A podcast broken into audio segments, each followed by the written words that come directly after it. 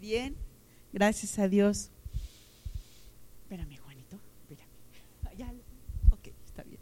Bueno, le doy gracias a Dios por este día y le doy gracias a Dios también por tu vida, porque estás en este lugar. ¿Quién cree que está aquí porque fue una coincidencia? Amén. ¿Cuántos de ustedes creen que no hay coincidencias?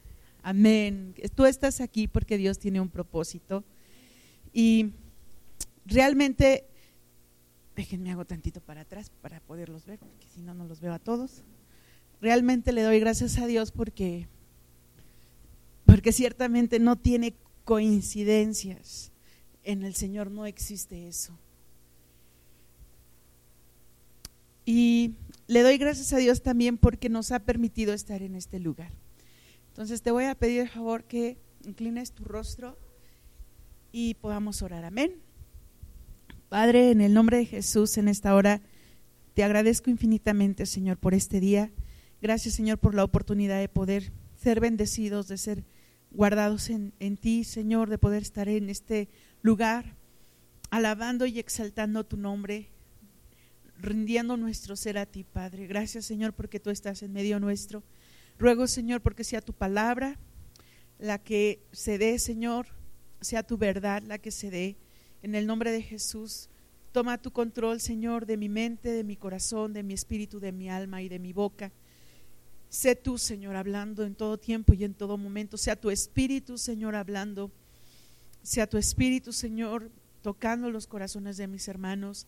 Sea tu espíritu, Señor, ministrando. Sea tu espíritu, Padre, llenando también sus corazones y haciendo, Señor, en ellos la obra maestra que tú deseas, Padre. Gracias, Señor, por este tiempo. Yo bendigo al Rey de Reyes, Señor de Señores. Exalto, Señor, tu nombre y declaro tu grandeza en nuestras vidas en Cristo Jesús. Amén. Amén. Bueno, ¿cuántos de ustedes alguna vez han decepcionado a alguien? Alcen su manita. Que han hecho algo o dicho algo o que ha sucedido algo donde han decepcionado a alguien. Alcen sus manitas. ¿Tan poquitos? Ah, no, yo creo que todos, ¿verdad? Yo creo que todos hemos hecho cosas donde hemos decepcionado a alguien. Necesito una sillita aquí para poner este, por favor. Todos hemos decepcionado a alguien, pues puede ser de nuestra familia o puede ser también alguien que conozcamos, que no sea, gracias, Nel, amor, que no sea de nuestra familia. Y recuerdo mucho cuando estaba en la primaria o que tenía que hacer algún trabajo, mi letra no era la más bonita de todas, mi letra era, y a veces sigue siendo, patas de araña.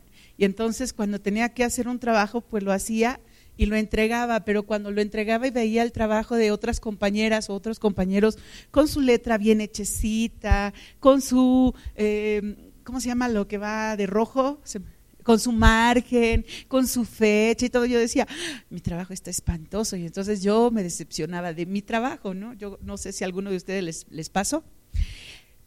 Y en secundaria, ayer le platicaba a Oscar, le preguntaba que en qué taller estaba y me decía que en electricidad.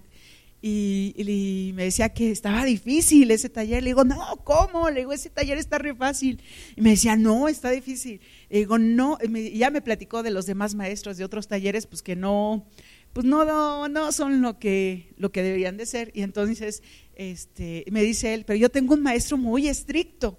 Y le digo, pues mira, cuando tú estés grande, el que va a poder arreglar ahí la luz y todo, pues vas a ser tú. Y se me queda viendo y le digo, cuando mi hijo estaba en secundaria, le pidieron hacer una parrilla. Y le digo, ¿y quién crees que le ayudó a hacer la parrilla? Y se me queda viendo y le digo, sí, yo fui, yo le ayudé, yo tuve ese taller y le ayudé a mi hijo. Y me dice, ¿a poco? Le digo, sí. Le digo, nada más, ¿qué crees? Le digo, ¿qué? Me dice, ¿qué? Le digo, que tuvimos que hacer un motorcito y entonces para hacer el motorcito pues tenemos que embobinar un alambre de cobre. Y pues ahí eso es de mucha paciencia y de estar ahí dándole y dándole vueltas y vueltas. Llegaba un momento donde ya uno se desespera. Yo casi no me desespero, ¿verdad que no? Entonces, pues ya agarré y lo hice como pude. ¿Y qué creen que pasó? Pues que se quemó. Pues sí, tenía que quemarse. Y entonces cuando se quemó, pues oh decepción, mi trabajo no estaba bien hecho. Entonces, pues en ese momento yo me decepcioné y dije, si lo hubiera hecho bien, no hubiera sacado 7, hubiera sacado 10. Pero pues no lo hice bien. Pero pues a lo mejor esas cosas son algo que puede pasarnos y que podemos superar, que nos dejan insatisfechos, ¿no? En ese momento, pero que podemos superar o que podemos volver a hacer y dices, ya la hice. Y ya pasas año, ¿no? Y ya entregaste tus trabajos y ya pasaste año y eso, pero esas cosas pueden ser como muy sencillas. Pero había ocasiones donde, y sobre todo que esas cosas son las donde nos decepcionamos nosotros mismos, cosas que nosotros hacemos y nos decepcionamos nosotros mismos. Pero hay ocasiones en que no me decepcionaba nada más yo, sino que hacía cosas que decepcionaban a otros. Situaciones difíciles, situaciones donde a lo mejor como niña vas creciendo y vas, o como niño te vas envolviendo en cosas donde te estás haciendo mentiroso, mentirosa, o donde haces cosas al prójimo con todo un propósito de lastimar. Y cuando las demás personas se daban cuenta, pues, ¿qué pasaba? Pues se decepcionaban, ¿no? Yo una de las cosas que hacía, que recuerdo mucho, por ejemplo, fue mi hermana, en ese entonces había cassette, para los que no saben qué son un cassette, una cajita así donde metías en un aparatito y se escuchaba el sonido, ya sea melodía, música, o una grabación de voz o algo así. No estoy tan viejita, aclaro. Y recuerdo mucho que mi hermana tenía un cassette de su música preferida. Estábamos todavía pequeños, bueno, no tan pequeñas, éramos como adolescentes. Y recuerdo que me enojé mucho con ella y la forma en como yo me vengué fue tomando su cassette de ella, jalando la cinta y rompiendo su cassette. Y pues a lo mejor dices, qué mala onda, pues sí, fui mala onda. Y la verdad es que a quien decepcioné pues fue a mi hermana, porque ella tenía confianza en mí. En otra ocasión estábamos más pequeñitas y recuerdo mucho que yo tendría unos 3 años más o menos, 4. Yo sigo siendo muy inquieta, pero era más inquieta todavía cuando era más chiquita, entonces… pues cosa que agarraba, cosa que hacía algo. Y en esa ocasión agarré un palo y yo no me di cuenta que el palo tenía un clavo del otro lado. Entonces mi hermana estaba atrás de mí y yo hice el palo para atrás, y cuando jalé el palo para aventarlo para adelante, a mi hermana le corté el párpado, le abrí el párpado. Eso lo hice sin querer, obvio, ¿verdad? Porque no me di cuenta de lo que estaba haciendo. El caso es de que el párpado pues le abrió a mi hermana y le sangró y pues vara, porque pues había hecho algo que no era correcto, sin que yo quisiera, ¿verdad? Y eso decepcionó también pues a mis papás y de alguna forma también a mi hermana. Fue así como, me lastimaste. Pero pues no fue queriendo, la verdad. Le doy gracias a Dios que su ojo está bien y que ella es sana, bendito Dios, que no pasó a mayores, porque yo no sé qué culpa tan grande hubiera cargado yo, la verdad, en ese momento y a lo mejor todavía. Y cuando hacemos algo de ese tipo de cosas, donde decepcionamos a alguien, no solo decepcionamos a la persona, muchas veces también nos decepcionamos a nosotros mismos. Yo quiero pedir 3 voluntarios, voluntarias, que les guste trabajar plastilina. ¿Alguien ven muñeca, ven para acá? Y te voy a pedir de favor que tomes un trozo y que empieces desde tu lugar empieces a crear algo, lo que tú quieras. Alguien más que le guste trabajar la plastilina o que le guste formar muñequitos. Por acá está Maggie, alzó también la mano. Maggie. ¿Alguien más? Una persona, un hombre que le guste crear algo. Oscar, ven Oscar, por favor. Tomen un trozo o lo que ustedes gusten y empiecen a formar, a crear lo que ustedes quieran. Cuando ya lo tengan listo, ya nada más alzan su manita y ya yo veo. ¿Sale? Hubo alguien que creó algo y que se sintió satisfecho de lo que hizo, que se sintió completamente bien satisfecho. ¿No se deja? Oye, ¿ya? ¿Los palitos? Si no, agarra otro trozo, no importa. ¿Sí? Ok. Gracias, hijo. Ok. Y vamos a ver esa persona en Génesis 1. ¿Cómo esa persona tan creativa fue creando y fue formando y fue haciendo? Génesis 1:1 dice la palabra del Señor así. ¿Ya lo tienen? ¿Amén? Amén. Amén, dice la palabra del Señor. En el principio creó Dios los cielos y la tierra. ¿Qué creó Dios primero? Los cielos y la tierra. Dice el versículo 3, y dijo Dios, sea la luz, y fue la luz. ¿Qué hizo Dios después? La luz, amén. Dice el versículo 6, luego dijo Dios, haya expansión en medio de las aguas y separe las aguas de las aguas. ¿Qué creó el Señor? El agua. Ahí estuvo también formando los continentes y todo eso. En el versículo 9 dice, dijo también Dios, júntense las aguas que estén debajo de los cielos en un lugar y descúbrase lo seco, y fue así, que fue como empezó a crear los continentes. Versículo 11, después dijo Dios, produzca la tierra hierba verde, hierba que dé semilla, árbol de fruto, que dé fruto según su género, que su semilla esté en él sobre la tierra, y fue así. Versículo 14, dijo luego Dios, haya lumbreras en la expansión de los cielos para separar el día de la noche y sirvan de señales para las estaciones de días y años. Versículo 15, y sean por lumbreras en la expansión de los cielos para alumbrar sobre la tierra, y fue así.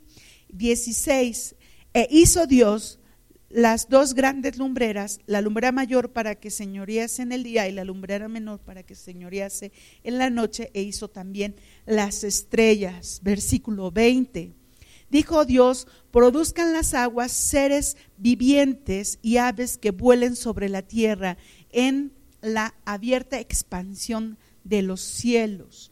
Versículo 24, luego dijo Dios, produzca a la tierra seres vivientes según su género, bestias y serpientes y animales de la tierra según su especie, y fue así. Versículo 26, entonces dijo Dios, hagamos al hombre a nuestra imagen, conforme a nuestra semejanza, y señoree en los peces del mar, en las aves de los cielos, en las bestias, en toda la tierra y en todo animal que se arrastra sobre la tierra. Y 27, y creó Dios al hombre a su imagen, a imagen de Dios lo creó, varón y hembra lo creó.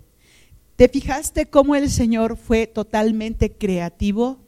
Cómo el Señor fue haciendo paso a paso cada cosa, lo fue formando y fue haciendo de ello algo hermoso. ¿Quién vio la luna anoche? Yo creo que varios, ¿verdad? Y estaba hermosísima, así grande, toda plateada o casi blanca, llena de la luz del sol.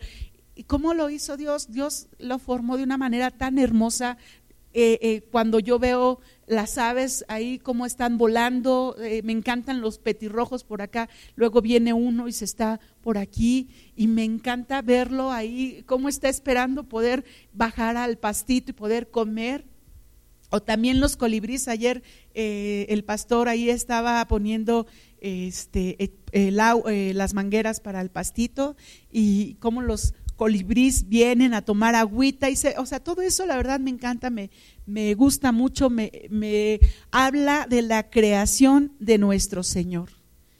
El mar, simplemente escuchar el bramido del mar me asombra, me asusta a veces porque a veces se oye tan fuerte, y la verdad es que también habla sobre lo que el Señor creó y lo que el Señor formó y lo que el Señor hizo. Y dice el versículo 31 de Génesis 1, y vio Dios todo lo que había hecho,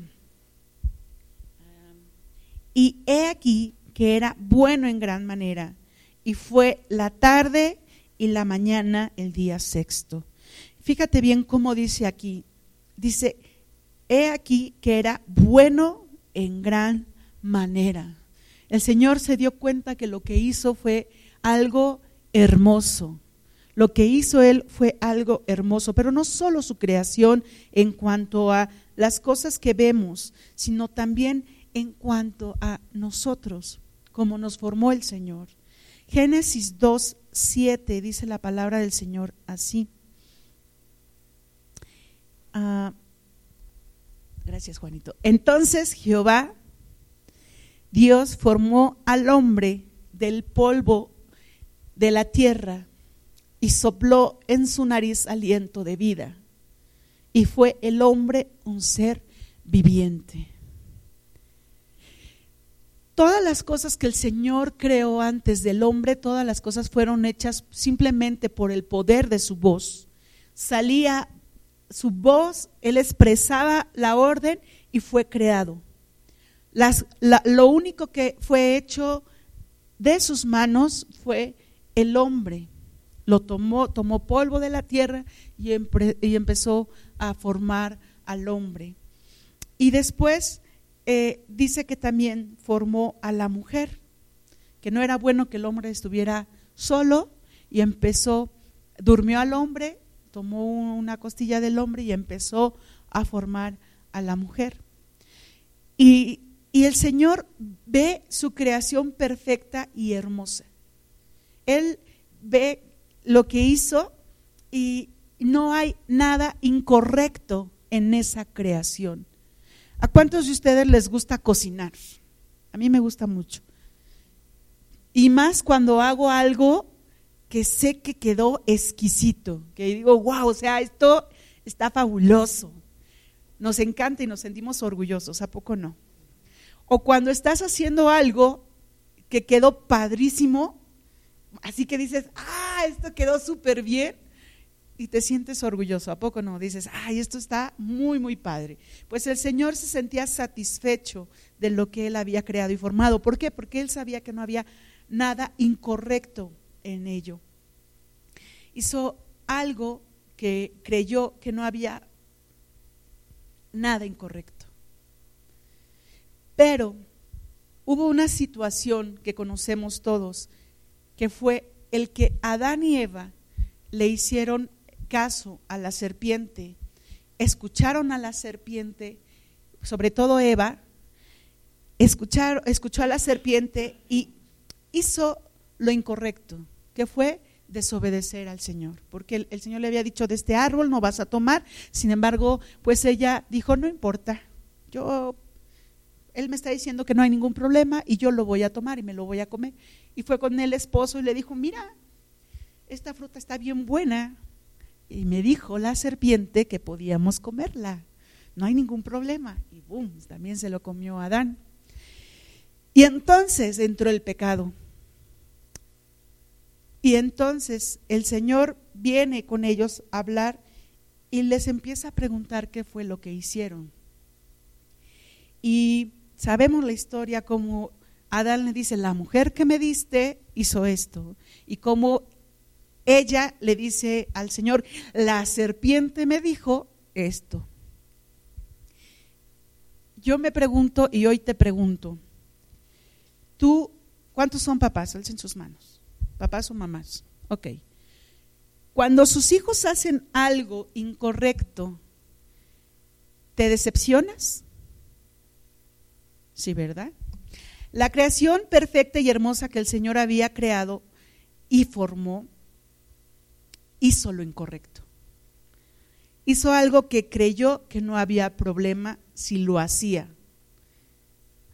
No hubo en ella el pensar, pues no va a haber problema, o va a haber algún problema. Más bien fue el de, no hay ningún problema. Muchas de las cosas que hacemos, las hacemos sin pensar en lo que estamos haciendo. Y es ahí cuando nos equivocamos, donde más problemas tenemos. En la mañana en el estudio el pastor estaba hablando precisamente que nuestra mente es una parte donde el enemigo y nosotros tenemos las batallas más fuertes. Y muchas veces nos dejamos llevar precisamente por esos pensamientos que el enemigo pone en nuestra cabeza. Pero muchas veces somos nosotros los que nos dejamos llevar por esos pensamientos. O sea, sí es cierto que el enemigo viene y pone los pensamientos, pero en nosotros está decir no o el continuar. ¿Cómo nos sentimos después de darnos cuenta que hemos decepcionado a alguien? ¿Cómo te sentiste tú el día que te diste cuenta que tú decepcionaste a alguien? Sea quien sea, papás, hermanos, primos, vecinos, sea quien sea. ¿Cómo te sentiste? ¿Cómo nos sentimos después de darnos cuenta que alguien nos ha decepcionado? Cuando tú estás en la otra parte de la moneda. Nos da tristeza, ¿no? Nos duele, sobre todo cuando es alguien que tú amas, que tú confías, que está cerca de ti. Es difícil cuando tú te das cuenta que alguien te ha decepcionado, cuando eres pequeña, cuando eres adolescente y te das cuenta que alguien, una amiga, una amistad, un amigo te ha decepcionado, te duele en lo más profundo de tu corazón. Cuando eres hija y dices, mi papá, mi mamá me decepcionó, pues también te duele. Pero cuando somos padres y hacen algo nuestros hijos que no es correcto, pues nos decepcionan, ¿sí o no? Y a veces nuestra primera acción equivocada la queremos arreglar y la queremos corregir. ¿A cuántos le ha pasado eso? Que ya metiste la pata y entonces quieres corregir eso y entonces tratas de hacer algo para tratar de corregir eso, pero pues te sale peor las cosas.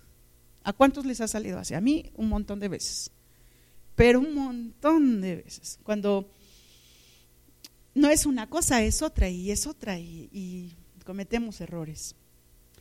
Pero les digo una cosa, eso sucede porque queremos arreglar las cosas a nuestra manera, a nuestra forma de ver las cosas. Ahora que yo estoy en reposo, para los que no saben, me resbalé en el cerro, bajando el cerro, fui en un paseo, no fui al cerro acá donde vamos con los hermanos, sino fue un paseo escolar, y bajando el cerro pisé unas piedritas y mi pie derecho pues se resbaló hacia adelante y como había dado el paso, mi pie izquierdo se quedó atrás y pues yo no soy gimnasta, ¿verdad? Entonces quedé como toda una gimnasta pero sin serlo y la verdad es que me dolió la pierna muchísimo en el momento. Y de ahí pues he tenido incapacidad y he tenido que estar en casa y todo eso y en un principio pues es desesperante. Mi hija cuando vio que me estaban poniendo la férula, nada más se me quedaba viendo y se reía y me decía, mamá, ¿cómo vas a estar quieta, mamá? ¿Cómo vas a estar quieta? Porque realmente soy muy inquieta en ese sentido, no me estoy en paz a veces, que si ya busco hacer una cosa, que si no otra, y bueno. Pero este tiempo donde he estado precisamente rigurosamente y a fuerzas tener que estar en paz, le he estado preguntando al Señor, ¿Qué propósito es esto, Padre? Yo no creo que el Señor haya puesto la piedrita y dijo, aquí Sandra va a pasar, se va a resbalar y entonces se va a lastimar y va a estar así. O sea, yo no creo que haya pasado eso, porque los pensamientos del Señor no son de contienda contra nosotros, sino son de paz. Cuando a veces pensamos que la enfermedad, es que Dios me la mandó, no, o sea, no pienses eso, ¿sí? Dios ciertamente va, a veces en las cosas que hacemos, pues sí, nos va a tener que corregir, pero esa corrección la vamos a anotar nosotros. Y en este tiempo en el que he estado así, digo, Señor, fue un descuido de mi parte, realmente fue un descuido de mi parte, porque yo no vi dónde estaba pisando. Ya había bajado casi todo el cerro, entonces realmente fue un descuido de mi parte. Y este tiempo ha sido donde el Señor ha puesto en mi corazón muchas cosas. Y yo le decía, Señor, dime, quiero entender el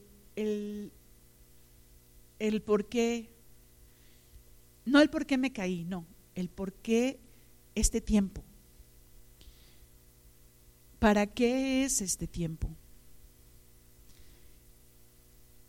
Y la verdad es que en un principio decía, Señor, no te escucho.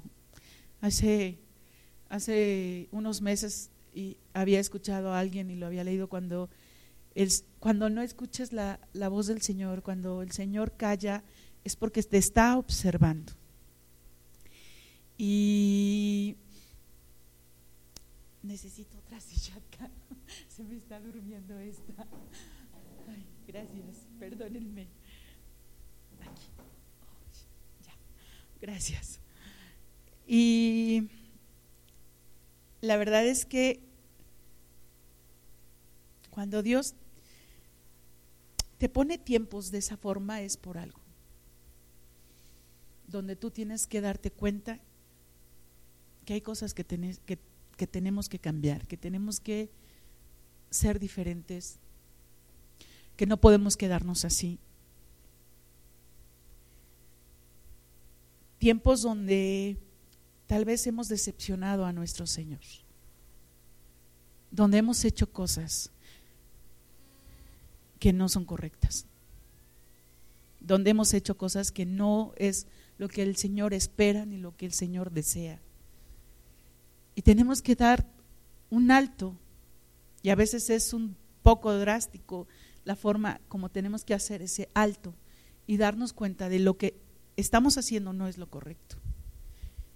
Vamos a ver en 2 de Samuel 11. Hubo un rey,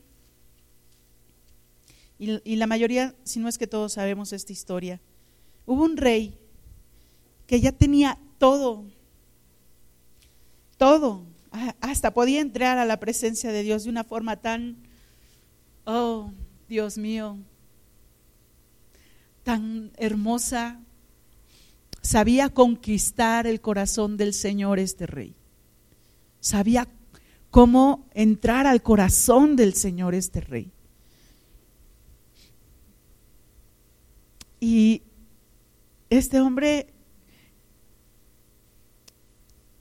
hace algo que verdaderamente en el momento no se da cuenta. 2 Samuel 11, versículo 1. Vamos a leer desde el 1, dice: y aconteció al año siguiente, en el tiempo que salen los reyes a la guerra, que David envió a Joab y con él a sus siervos y a todo Israel, y destruyeron a los amonitas y sitiaron a Rabá, pero David se quedó en Jerusalén. Y sucedió un día, al caer la tarde, que se levantó David de su lecho y se paseaba sobre el terrado de la casa real. Y vio desde el terrado a una mujer que se estaba bañando, la cual era muy hermosa. Envió David a preguntar por aquella mujer y le dijeron: aquella es Betsabé, hija de Eliam, mujer de Urías heteo. O sea, fíjate bien cómo la presentaron. Es Betsabé, hija de Eliam, mujer de Urías, es una mujer casada. Y envió David mensajeros y la tomó. Y vino a él y durmió con ella.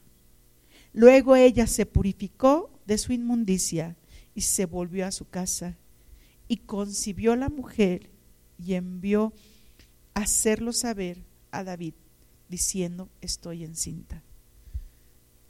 David, un rey, un hombre que sabía entrar al corazón del Señor de una manera increíble. La palabra dice que David era un hombre conforme al corazón de Dios.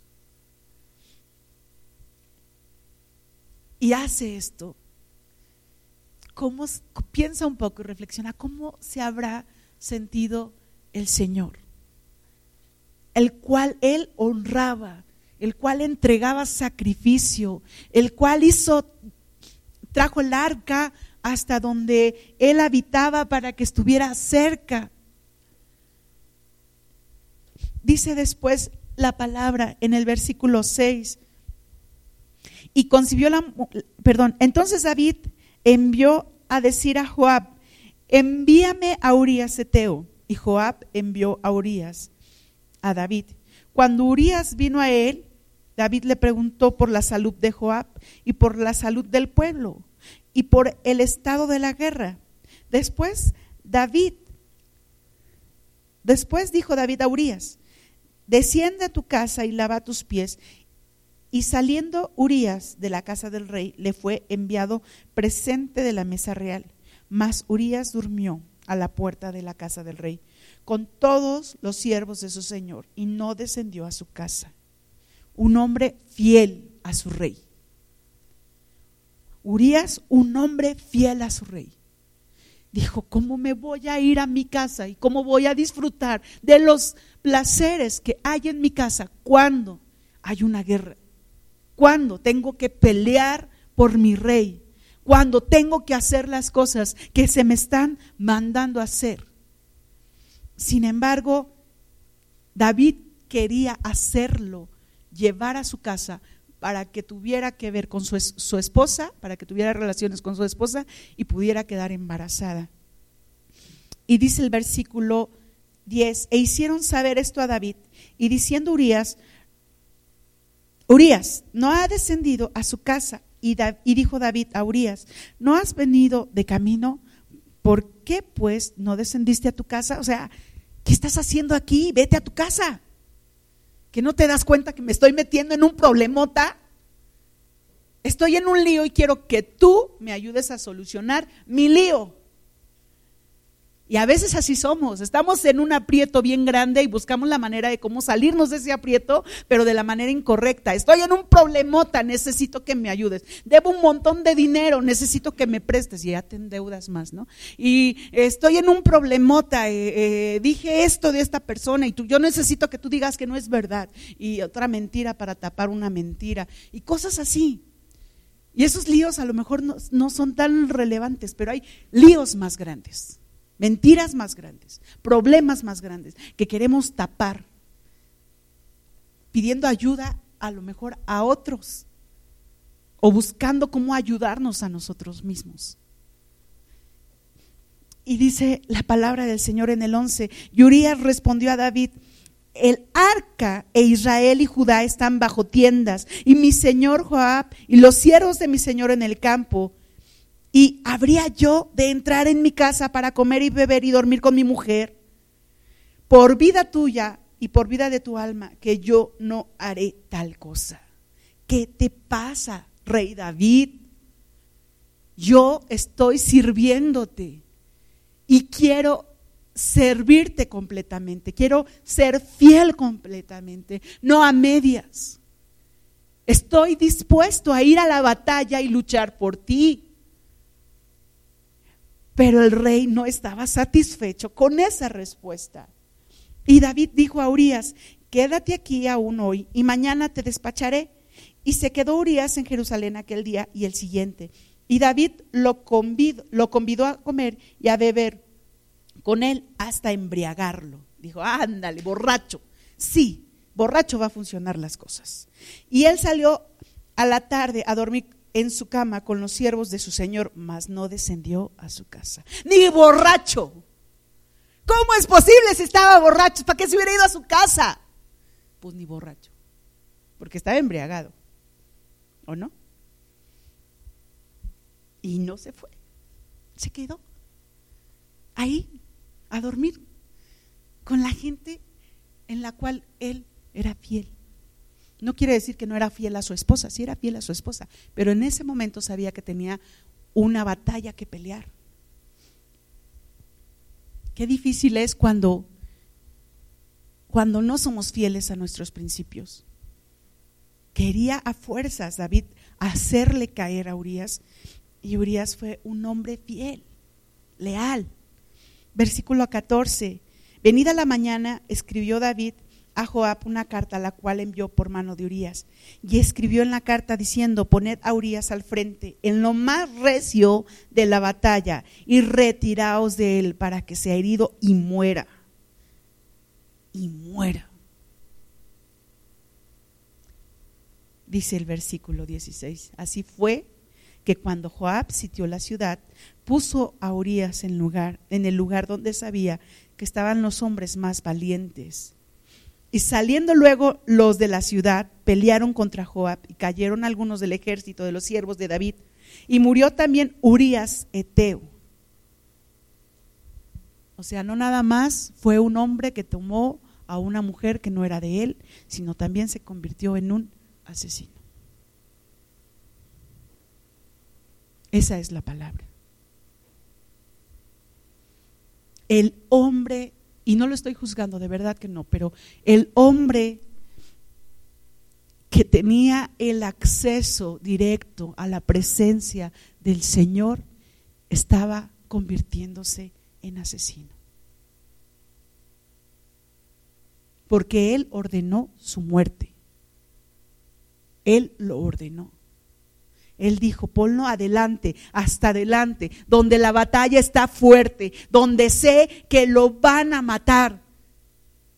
Y háganse para atrás, déjenlo solo. Yo no sé si han visto esas películas donde están precisamente peleando ahí en la época de los romanos y todo eso, cuando eran las espadas y todo eso, cómo de repente se hacían como círculo en uno de ellos y había ocasiones donde se separaban los que estaban ahí y los dejaban solo, y sí los llegaban a matar. Eso era lo que había pasado. O sea, David, un rey,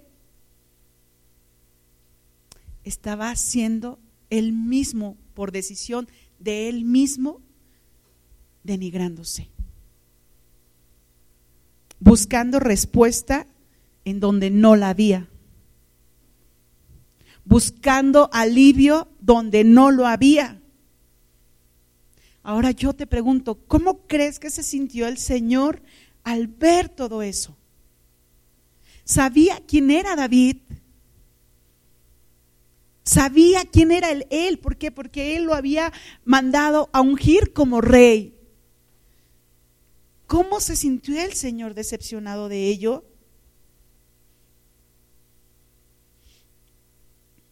Vivimos vidas imperfectas, y vidas que se pueden equivocar, y vidas que pueden decepcionar. Vivimos situaciones en las cuales nos podemos meter en embrollos muy grandes, en problemas muy grandes.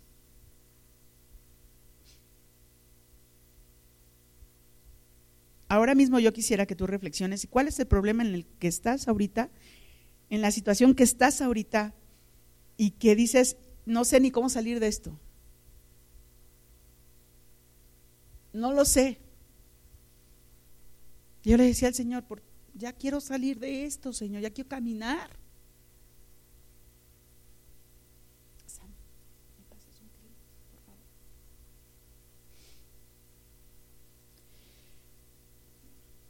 Vivimos vidas imperfectas, vidas que se pueden equivocar, vidas que pueden decepcionar, y ello provoca que nos podamos alejar poco a poco de las personas que decepcionamos, gracias, porque nos sentimos apenados y avergonzados. ¿Terminaron, chicos? ¿Sí? Jimé, ¿todavía no? Ok, Jimé. Jimé necesita más tiempo. Maggie, ¿nos puedes enseñar, por favor, qué fue lo que hiciste? Ven, pasa. Maggie hizo, a ver, Maggie, pasa, por favor. Maggie. Era un delfín, pero salió un pato. Ok, Maggie, te agradezco mucho. Y una paletita. Ok, sí, un aplauso por su participación, por favor. Oscarito, por favor, pasa, mi amor. ¿Qué fue lo que hizo usted? ¿Un qué? ¿Muñequito? Un muñequito. Ok, Jimé, ¿necesitas todavía más tiempo? Sí, ok. Perfecto, gracias, Oscarito. Ok. A ver, el muñequito, perdónenme, sí, tienen razón. Aquí está su muñequito. Ah, se le cayó el balón, ok. Muy bien. Hace unos días, si no es que fue apenas ayer, yo siempre le digo al Señor que me hable y a veces no entiendo, muchas veces no entiendo los sueños, que es cuando más me habla el Señor. Y la noche del viernes para amanecer sábado, tuve un sueño donde, bueno, de hecho tuve dos sueños, pero uno se lo platiqué a mi hija y le dije, el del otro no me acuerdo, se me fue. Y conforme fui orando, el Señor, decía al Señor, Padre, ayúdame, dime qué hablo a mis hermanos. Y él me decía, ¿de qué te hablé yo esta semana? ¿De qué te hablé yo? Y me quedé pensando y dije, de esto. Y me dijo, entonces. Y empecé a recordar el sueño que se me había olvidado. Y me soñé, sabía que era yo, pero no me veía como yo. Y me vi en un lugar que estaba cercado, sucio, un lugar muy sucio, con lodo, con el pelo así súper cortititito, así parecía toda peloncita, y una como bata, pero de una tela gruesa, como de costal, pero no de ese costal de plástico, sino del otro como de mecate. Y recuerdo muy bien que veía para arriba y estiraba las manos, recuerdo mi rostro y recuerdo mi aspecto.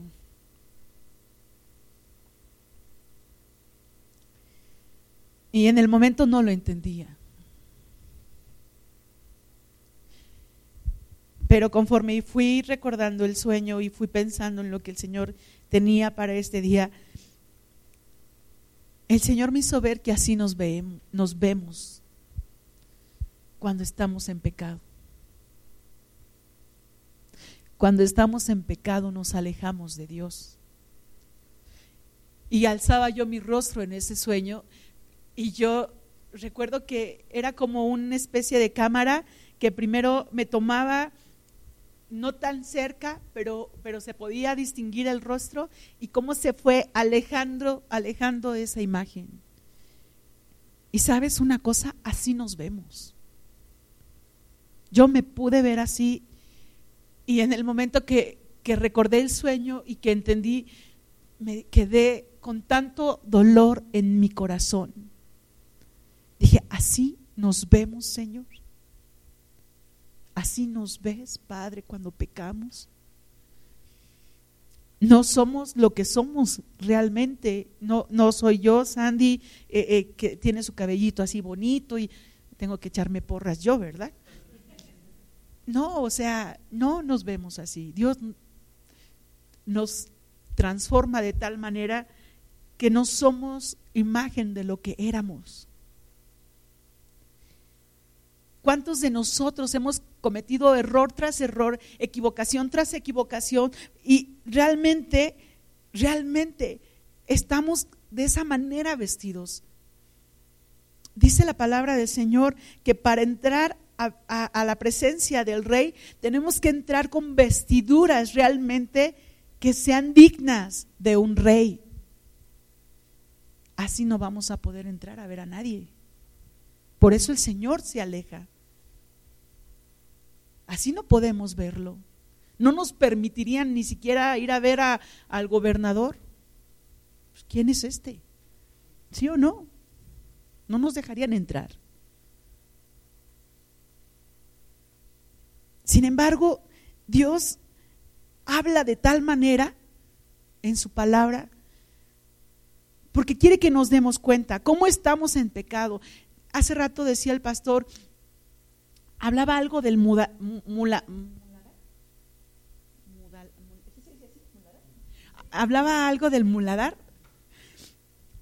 Y perdón, porque se me traba la lengua a veces, pero cuando dijo eso yo me quedé pensando y dije, es que ciertamente cuando estamos en pecado estamos en un lugar donde todo es sucio, todo es asqueroso. Necesito que acabe Jime para poder hacer lo que quiero hacer. Tanto en la palabra hay historias de hombres y mujeres que han decepcionado a nuestro Padre. En la palabra del Señor hay, tú puedes ver ahí hombres y mujeres que cometieron errores. Y cada humano ha hecho acciones, ha dicho palabras y tiene pensamientos en los cuales hemos provocado la decepción. No nada más de Dios, a veces hasta de nuestros propios padres terrenales o de las mismas personas a las que amamos.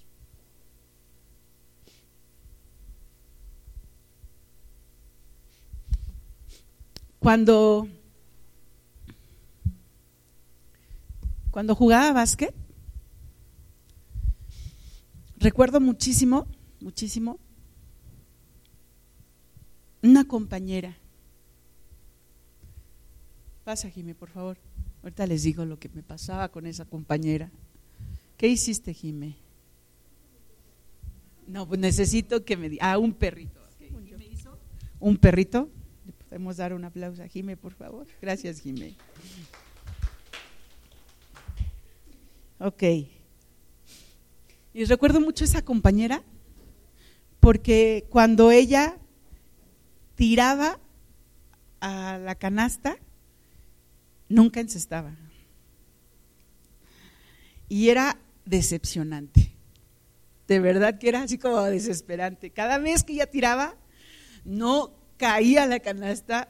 Y en esa ocasión estábamos jugando contra otro equipo de otra ciudad que se llama Salamanca. Y recuerdo muy bien cómo estaba la gente a favor del equipo, pues estábamos ahí en Salamanca, y los árbitros a favor del equipo también de Salamanca. Entonces éramos nosotros contra el mundo casi. Y recuerdo muchísimo cómo le grité a esta muchacha en los últimos segundos del partido: no tires. Dice, ¿cómo? Sí, pude haberle dicho tira y ya ganamos. No, íbamos ganando por un punto y faltaban como 10 segundos o menos. Dije, tira, no la va a meter, van a agarrar el balón, les van a dar más tiempo, va a estar Salamanca y nos van a ganar, y entonces ya no pasamos a la siguiente fase. Entonces le grité a la muchacha, todo eso fue en cuestión de segundos, lo pensé así, y entonces agarré y le grité a la muchacha, ¡no tires! ¿Y qué creen? Pues no tiró. ¿Y qué creen? Pues ganamos. Pero qué triste es que en el momento yo le tuve que decir a esa jovencita, no tires, porque estaba decepcionada de su tiro. Y porque sabía que no le iba a meter. Pero te digo una cosa, Dios no nos grita, no tires. Él no nos grita, no tires. Voy a hacer algo con la obra maestra que hicieron los chicos. Y les pido disculpas ante todo. Esta es la obra maestra de Óscar. Es un muñequito, ¿sí? Ok. Óscar lo hizo casi perfecto, pero está muy bien, mi querido Óscar. Sin embargo, su obra maestra pecó. Y entonces, como pecó, esta obra maestra ya es imperfecta.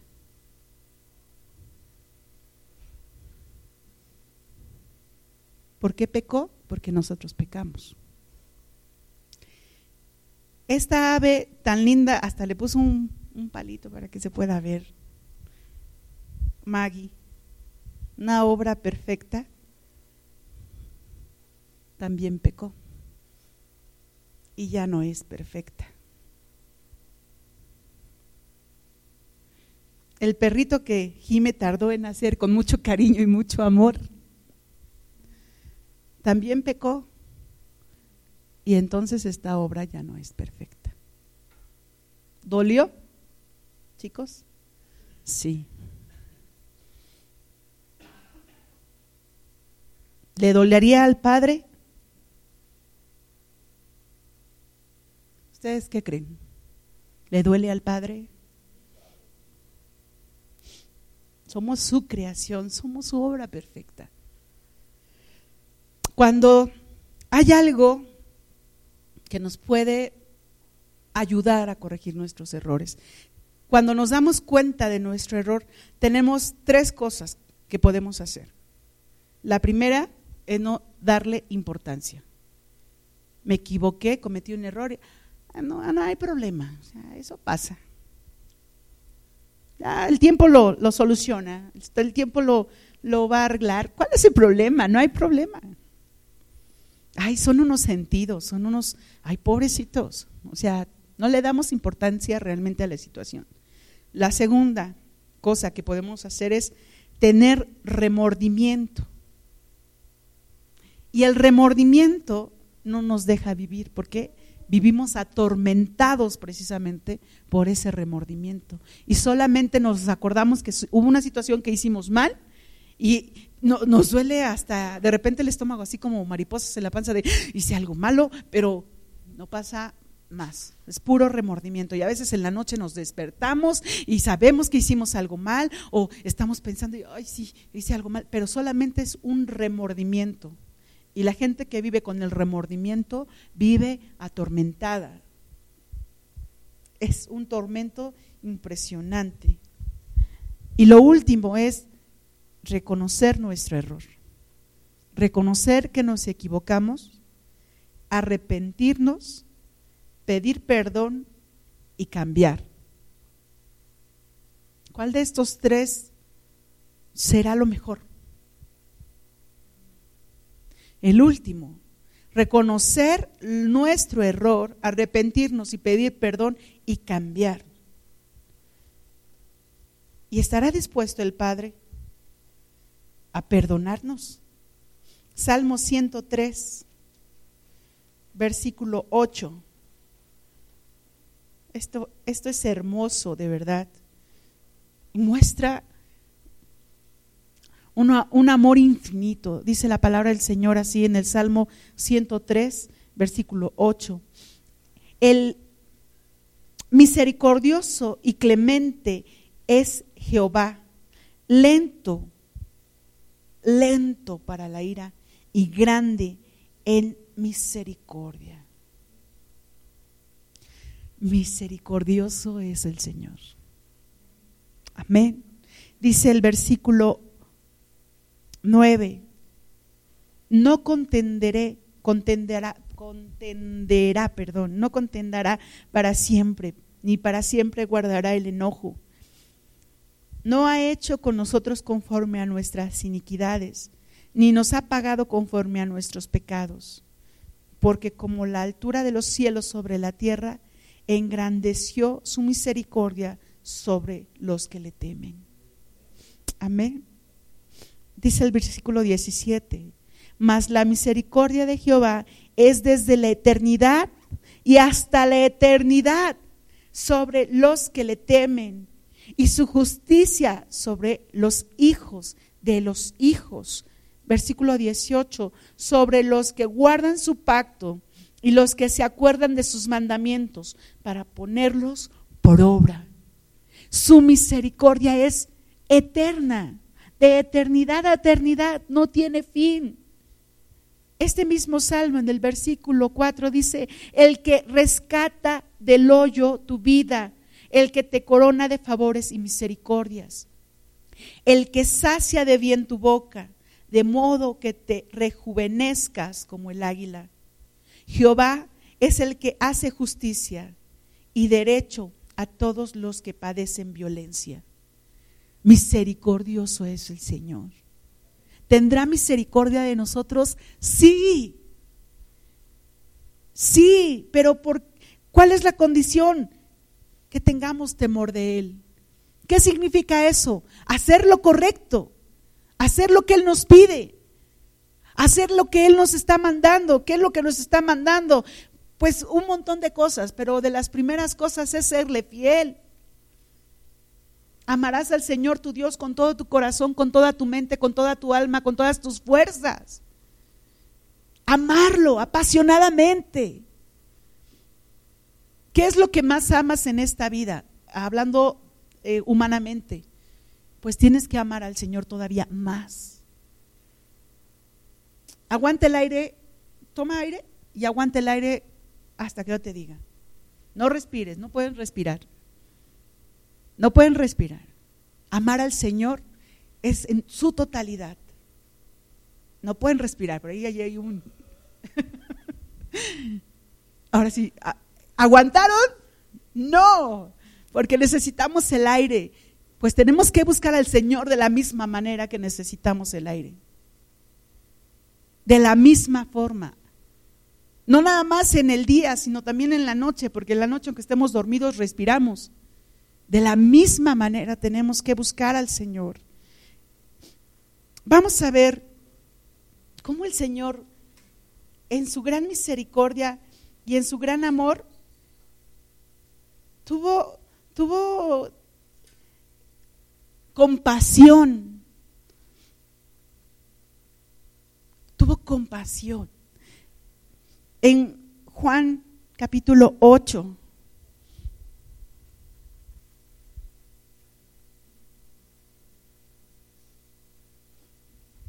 Dice en el versículo 1: y Jesús se fue al monte de los Olivos, y por la mañana volvió al templo, y todo el pueblo vino a él, y sentado él les enseñaba.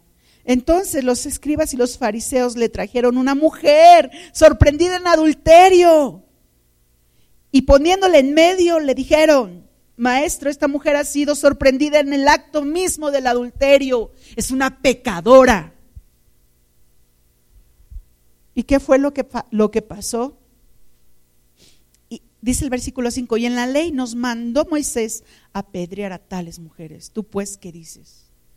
La apedreamos, Señor, ahoritita, de una vez, que se muera.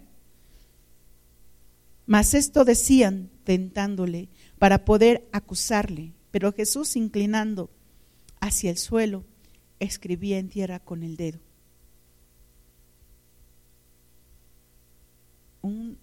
Un Señor misericordioso.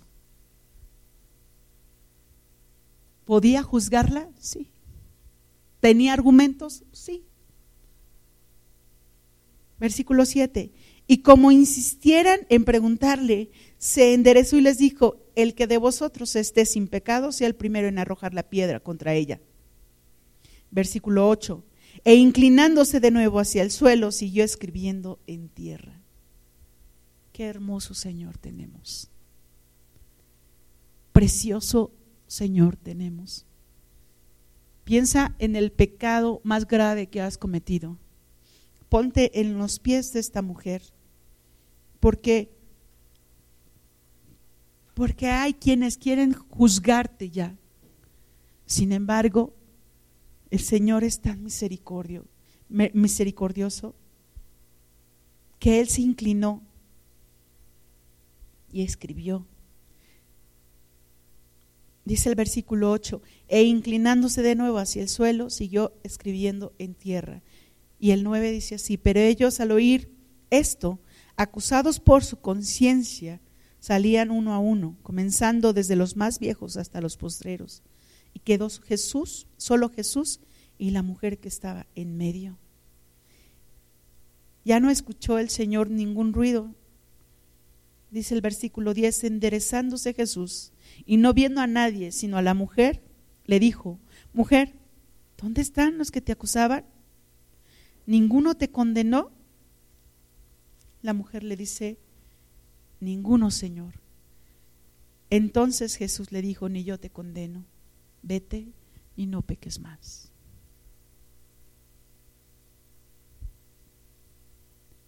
Misericordioso en gran medida.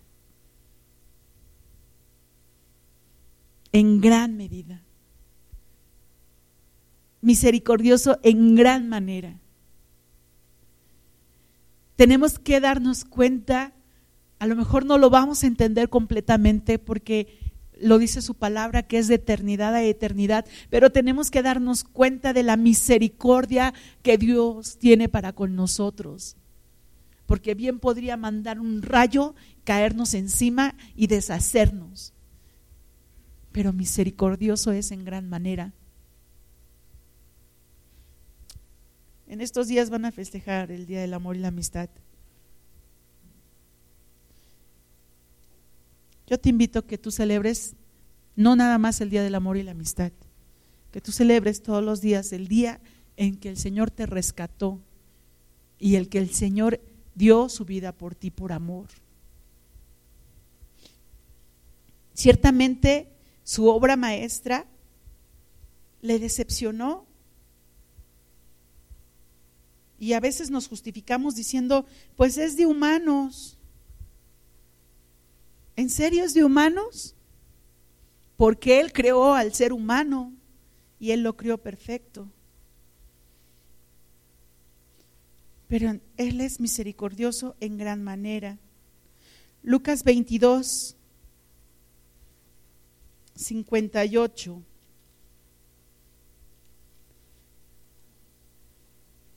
Dice la palabra del Señor así: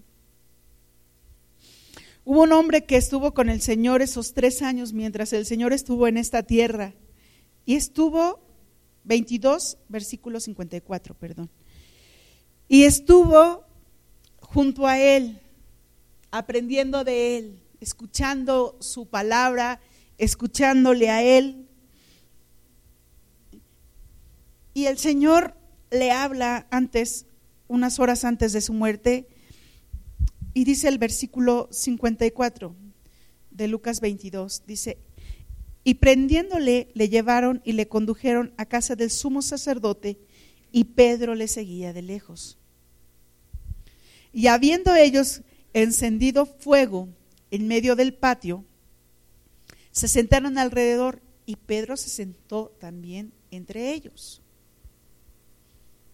Pero una criada, al verle sentado al fuego, se fijó en él y dijo: también este estaba con él. Pero él lo negó diciendo: mujer, no lo conozco. Un poco después, viéndole otro, dijo: ¿tú también eres de ellos? Y Pedro dijo: hombre, no lo soy. Como una hora después, otro afirmaba diciendo: verdaderamente también este estaba con él, porque es galileo. Y Pedro dijo: hombre, no sé lo que dices. Y enseguida, mientras él todavía hablaba, el gallo cantó. El Señor le había dicho a Pedro antes que lo habían pedido para zarandearlo. Y entonces Pedro le dice: no, Señor, no me va a pasar nada. Y oh, sorpresa, pues sí sucedió, que negó al Señor, no una, no dos, sino 3 veces. Y dice el versículo 61, entonces vuelto el Señor miró a Pedro. Oh, por Dios. El Señor lo vio, el Señor lo escuchó.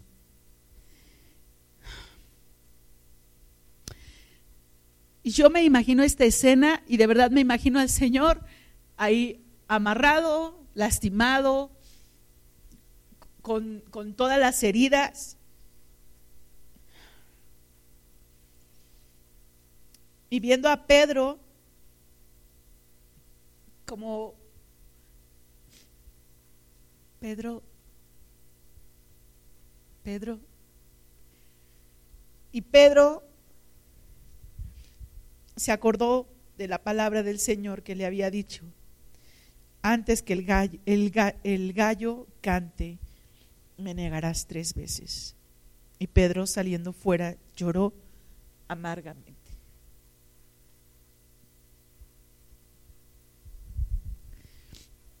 Cuando yo me he equivocado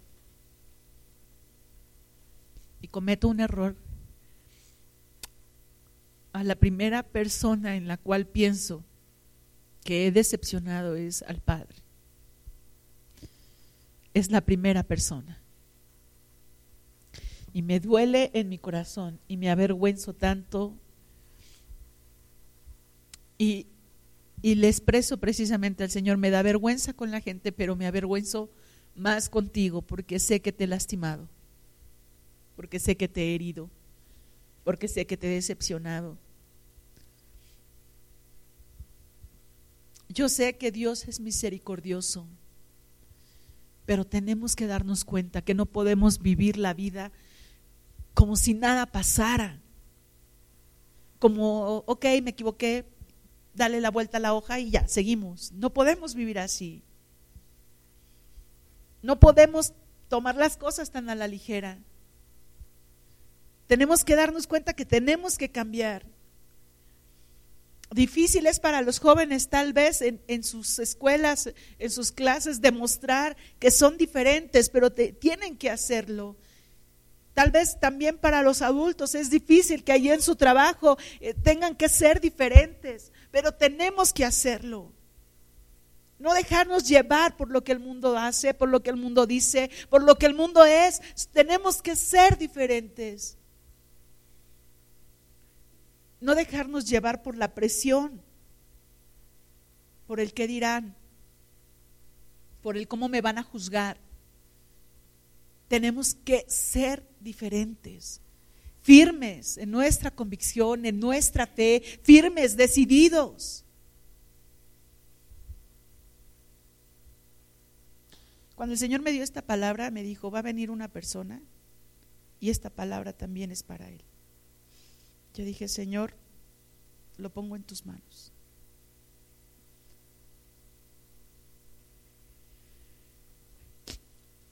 La misericordia de Dios es grande y la misericordia de Dios nos alcanza. Vamos a Juan y con esto termino.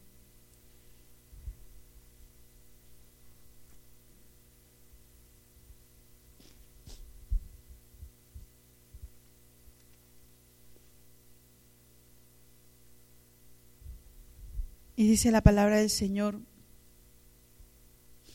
en Juan 21, versículo 15.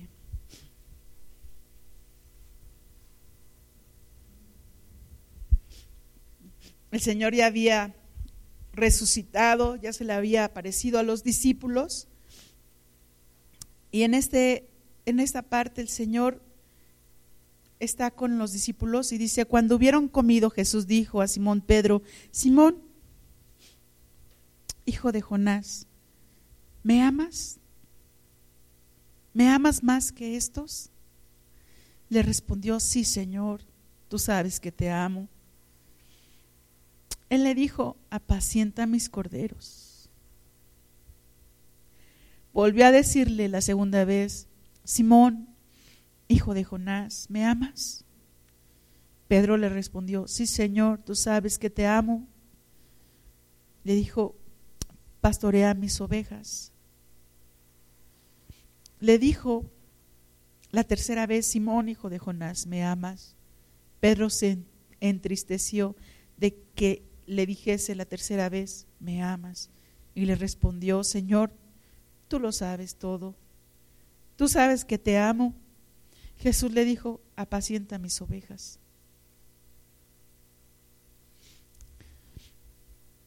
Tres veces le preguntó al Señor si le amaba y 3 veces Pedro le contestó: sí te amo, Señor. Y el Señor estaba restituyendo la vida de ese hombre. El Señor restituye nuestras vidas. El Señor las restituye, pero depende de nosotros. Te voy a pedir que te pongas de pie.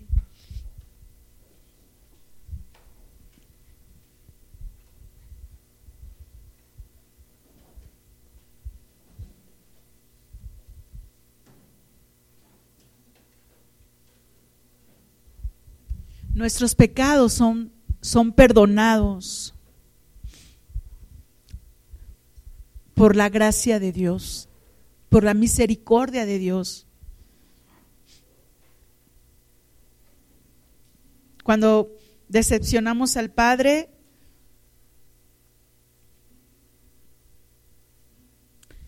el Padre ciertamente se entristece, pero ¿sabes una cosa? Todavía estamos en esta tierra, así que el Señor todavía tiene esperanzas de que cambiemos, tiene esperanzas de que seamos diferentes, tiene esperanza de que podamos decirle: Señor, voy a caminar cada paso y voy a buscar, Padre, ser lo mejor, que tu obra maestra al cual tú creaste y formaste pueda realmente buscar tu voluntad, tu propósito, tu amor, tu misericordia, pero sobre todo, Señor, pueda hacer lo que tú mandas, no buscando la respuesta en aquellos que me van a dar la solución de una manera sencilla y fácil, pero que no va a ser la correcta, sino buscando la respuesta en ti, aunque no va a ser sencillo y aunque no va a ser fácil, buscando la respuesta en ti, Señor. Padre, en el nombre de Jesús,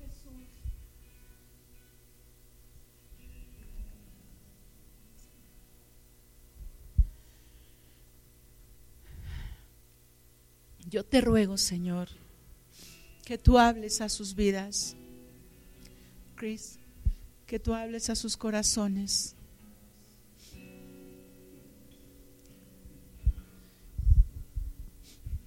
Santo,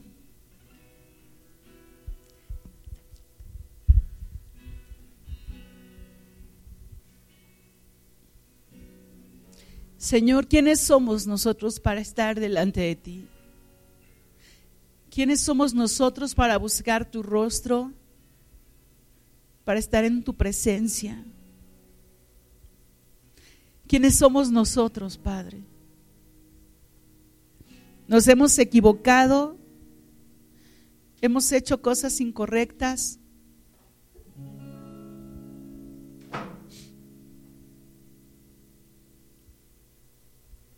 Buscamos en nuestro corazón el poder, Señor, satisfacer nuestras necesidades.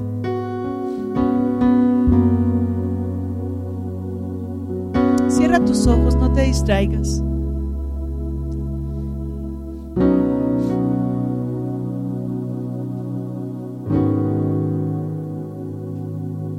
Oh Padre eterno,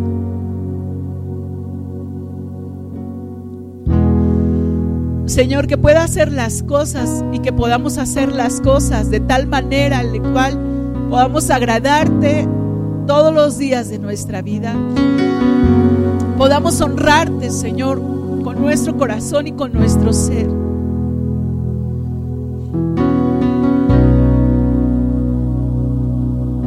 Ciertamente, Señor, tú nos creaste en perfección, nos hiciste en perfección. Mas nosotros, Padre, no hemos sido, Señor, perfectos, porque hemos pecado delante de ti. Mas tú, con tu misericordia infinita, has venido, Padre, para traernos salvación, para traernos, Señor, de tu amor, para extendernos tu misericordia, para cubrirnos con ella, Señor.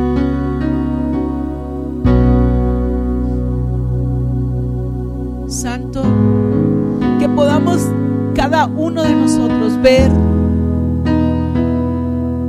nuestros errores, Señor,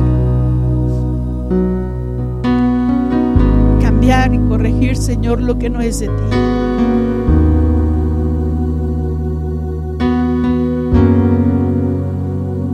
Nos hemos alejado de ti, Señor.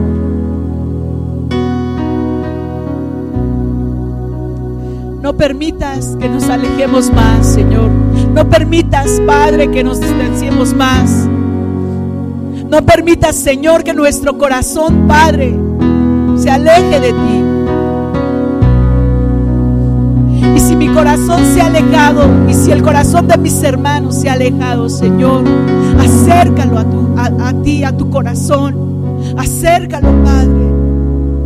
Perdona nuestros pecados, Señor. Perdónanos, Señor. Te rogamos misericordia, Padre. Te rogamos misericordia, Señor.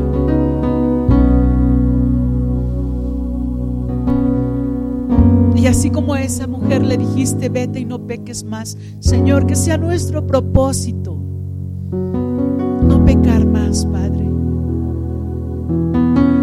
Y que cada vez, Señor, que tú nos preguntas, ¿me amas?, podamos contestarte que te amamos, Señor. Cada vez que tú nos preguntes, ¿me amas más que a estos?, nosotros podamos decir, sí, Señor, tú lo sabes.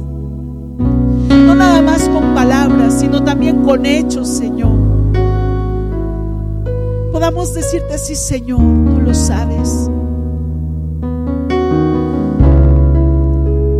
Que cada vez, Padre, que tú nos preguntes, ¿me amas?, podamos decirlo, sí, Señor. Pero sobre todo, Padre, tú puedas verlo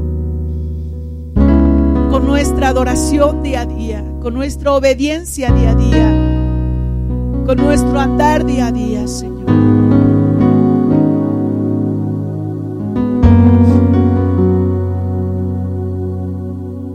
Por cada sangre que tú derramaste en la cruz, por cada gota de sangre, Señor, podamos entender nosotros, Padre, que quieres lo mejor para nuestras vidas, y eso significa, Señor, hacer tu voluntad. Eso significa, Señor, caminar con rectitud. Que puedas vernos, Señor, y puedas vernos con alegría, con gozo, no con tristeza ni dolor, sino con gozo, Padre, porque caminamos hacia ti, Señor, hacia tu voluntad, dando de nuestro corazón toda arrogancia, todo orgullo, toda falsedad que no nos permite llegar a ti, teniendo un corazón dispuesto a adorarte, no solo con cantos, Señor, sino en toda acción, en todo pensamiento, en toda palabra, que podamos hacerlo, Señor. Espíritu de Dios, yo te ruego que tú hables a nuestros corazones, a nuestro ser, que reconozcamos, Señor, en esta hora y nos humillemos delante de ti. Nos humillemos delante de ti, Señor, como tú deseas. Podamos, Señor, darnos cuenta que no tenemos nada que darte más que nuestra vida. Y, Señor, que esta vida es indigna. Límpianos, Señor. Restituye nuestro ser. Restituye nuestro corazón. Restituye nuestro espíritu, Señor. Transfórmanos. Lávanos, Padre. Lávanos, Señor. No hay amor más grande, Señor, que el que tú diste en la cruz por nosotros. No hay amor más grande. Padre, que el que tú diste, Padre, por cada uno de nosotros. No importó dar tu vida, Señor, por nosotros. No importó, Señor, darte a ti mismo para salvación de nuestra vida, para perdón de nuestros pecados y para redimirnos, Señor. Te adoramos, Rey, soberano eterno. Te adoramos, Señor. Adoramos, Padre. Te adoramos, Señor. Gracias porque nos has restituido. Gracias porque nos has limpiado. Gracias porque nos has transformado. Gracias porque nos has hecho a imagen y semejanza tuya, Señor. Ahora, Padre, que vivamos así, que tengamos esa convicción de vivir así. Redarguye nuestro ser y nuestro corazón cuando no lo sea.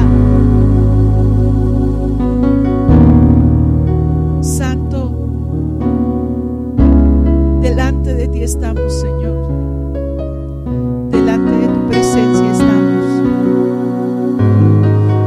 delante de tu gracia estamos, Señor.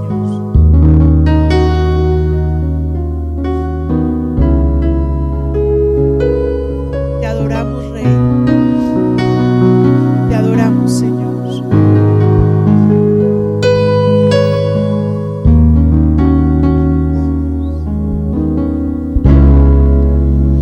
Preciosa sangre se derramó.